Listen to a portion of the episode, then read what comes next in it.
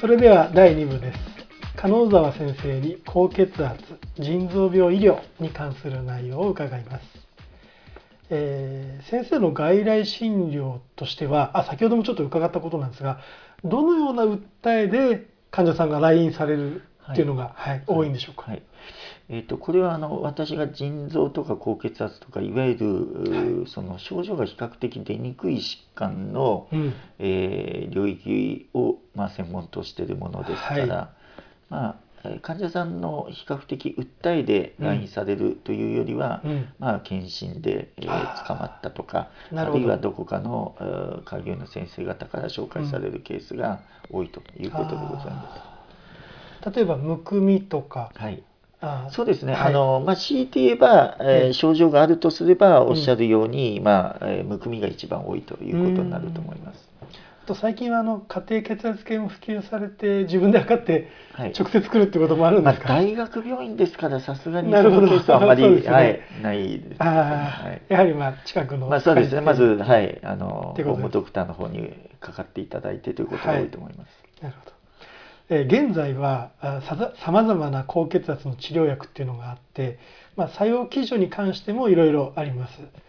えー最もスタンダードな薬剤としては今はどのような薬を言われていますまあ、か、これはやはりあのはい。病態に応じて、うん。えーまあ、その適切なお薬を使うというのが、うん。やはりまあやはりスタンダードかなというふうには思います。あのはい。もちろんそのう使用頻度ということで言うと、やはりレニアンギオテンシン記憶製薬とカルシウム記憶薬っていうのが、うん。まあ、今最もう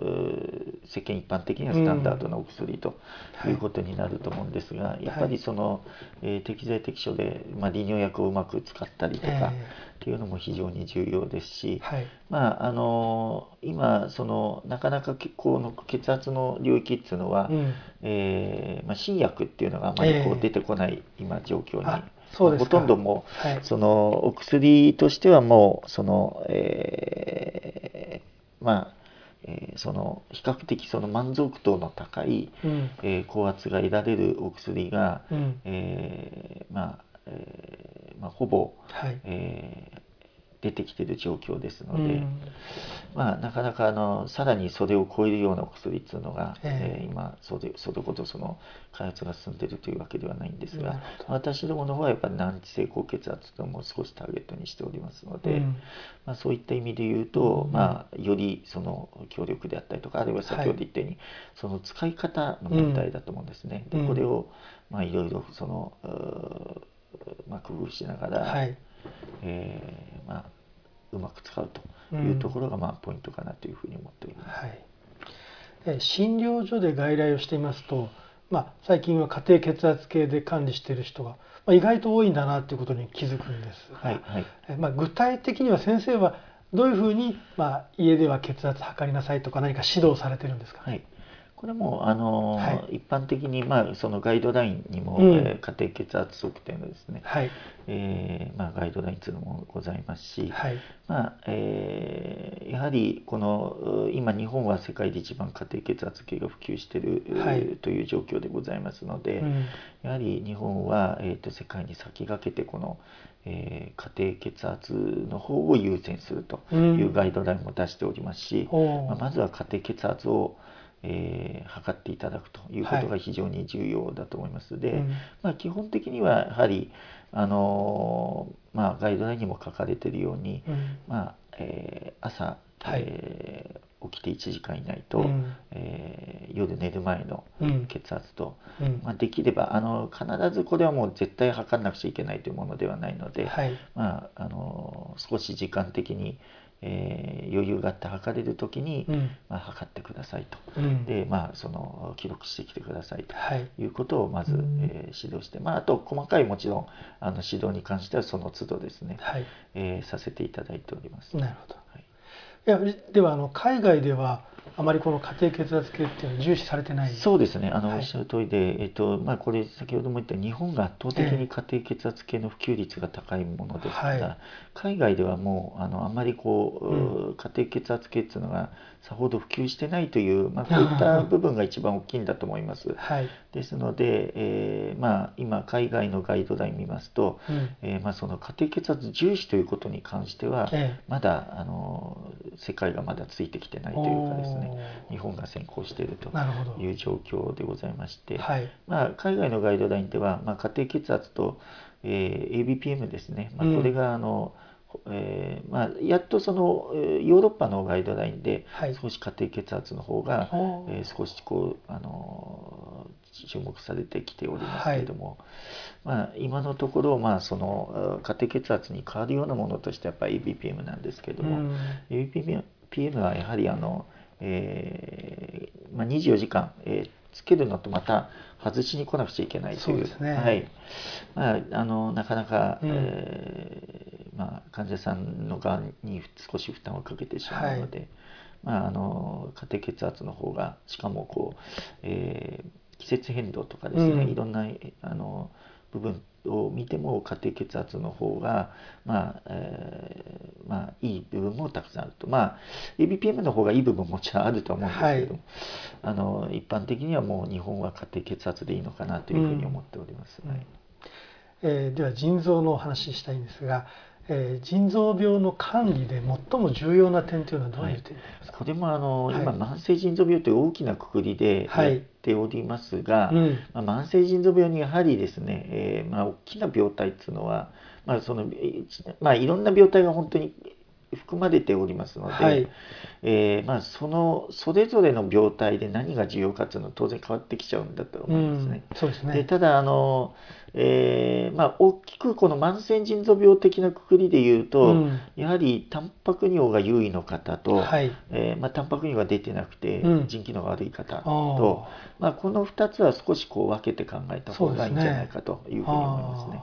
でタンパク尿えーの方に関してやはり、はい。もう少しでもこのタンパク尿が、えーまあ、減るような、うん。えーまあおおむねそのタンパク尿の程度と腎予後が相関しますので、うん。やはりタンパク尿を少しでも減らして、えーまあ、その方が少しこう、えー介入する効果がえー出るということでありますので、はい。まあ、タンパク尿を減らすような、うん。えーまあ、お薬であるとか、うん。えーまあ、食事とかそういう指導に関しても、はい。まあ、今あんまり極端なタンパク制限は進められてない状況ですけれども、はいまあ、あのある程度の,、まあえーその少なくとも高タンパク食に関してはうん。避けるとうん。いうような部分で、うん。えーある程度のタンパク制限食を行うと、あえーそれでしょあのお薬に関してはレニアンギオテンシン系抑制と、うん。で今度のあの高血圧のガイドライはい。ンとかでも、まあ、一応それを、まあ、糖尿病も含めてですね、うん。少しこうシフトしていくという話になっておりますけれども、はいまあ、えーやはりその腎機能が今度悪い人あるいはその高齢者ですね。今新しい、えーまあえー慢性腎臓病 CKD の、はい。えー2018年版のガイドラインでもうん。それを明記してますがあの高齢者はい。で、えーに関しては、えーむしろカルシウム拮抗薬の方を推奨するというようなことではい。あのまあ、後期高齢者ですね、はい。75歳以上の方とかは、まあ、そういった部分で少しこのあの分けて考えるということこれはですね。どうしてなんですか？えっと、やはりあの、はい。臓器血流と、うん。いうことをまず考えるということとそれから特に後期高齢者ではやはりあの、まあ、先ほど言った、えー腎機能が落ちている方のはい。圧倒的大多数、特にこのタンパク尿が出てない方では、うん。虚血が関係していることが非常に多いということでございます。ですので、やはりその虚血の臓による臓器障害の方に、うん。えーは、えーまあ、その臓器血流を増やすようなお薬の方のが、うん。やはり、えー少しこのう臓器障害をなあの進行させない、えーということが、はい。まあえー少しずつこういろんなデータで出てきて、うん。まあ、あの腎臓病って片っ端からそのええレニアンギオテンシン系抑制薬というような、うんまあ、そういったあの考え方は少しずつシフトしてきているというふうな、まあ、あことというふうにあの考えてよろしいかと思います。ありがとうございます。えー、腎臓の病気というと、まあ、血液透析が最終手段というイメージをまだ持っていますが、はい、例えばあの iPS 細胞などの再生医療、はい、ね、見通しいかがですか、はい、これはあの、私どもはもう全くここはあのまだ全然なんですけどあのまあ、はい、いくつかの、うん、その教室でですね、えー、まあ、この腎臓って再生がもともと一番難しい、うん、と言われてる臓器の一つではあるんですが、まあ、非常にその、まあ、腎臓ってやはりこう非常に複雑で、まあえー、起源もですねいろんなこう、えー、あのえー、内肺葉中肺葉いろんなところからこう分化してくるものですから、はい、なかなかこうえー、再生っていうのが、まあ、難しい領域の一つだったんですが、まあ、これはあの特に、えーと、私のあ、まあ、今度実は、えー、12月に、えー、私たち私の主催している研究会でもお呼びして喋っていただくんですが、はい、あの慈恵医科大学の横尾先生なんか積極的に、はい、えー、まあ、こういった再生医療っていうのをやってるわけで、はい、まああのいずれその、うんえー、それほど遠くない将来にですね、えーうん、少しこういったあの腎臓の再生っていうのも、うん、まああの少し見えてくるのかなというふうに思っております。うん、ありがとうございます。えーまあ、最近の糖尿病の治療薬の中にも腎臓保護作用が知られているようなんですけどもこの糖尿病と腎臓というのはどのような関係が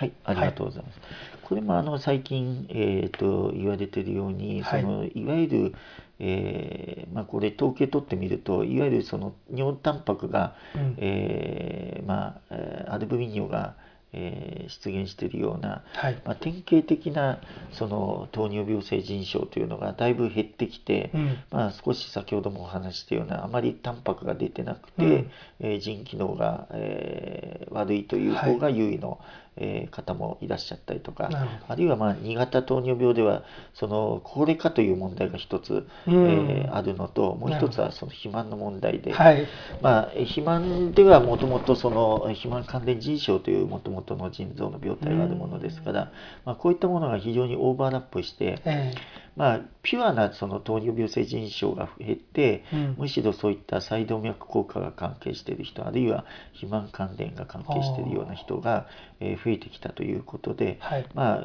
少しこう糖尿病と腎臓の関係も複雑になってきているというのがまあ、現状だというふうに思います。でやはりその先ほども言ったようにその、えー、まあ、あの適材適所のそういった、はいえー、対応していくということが非常に重要ですので、うん、まあ、やはりそのケースバイケースでですね、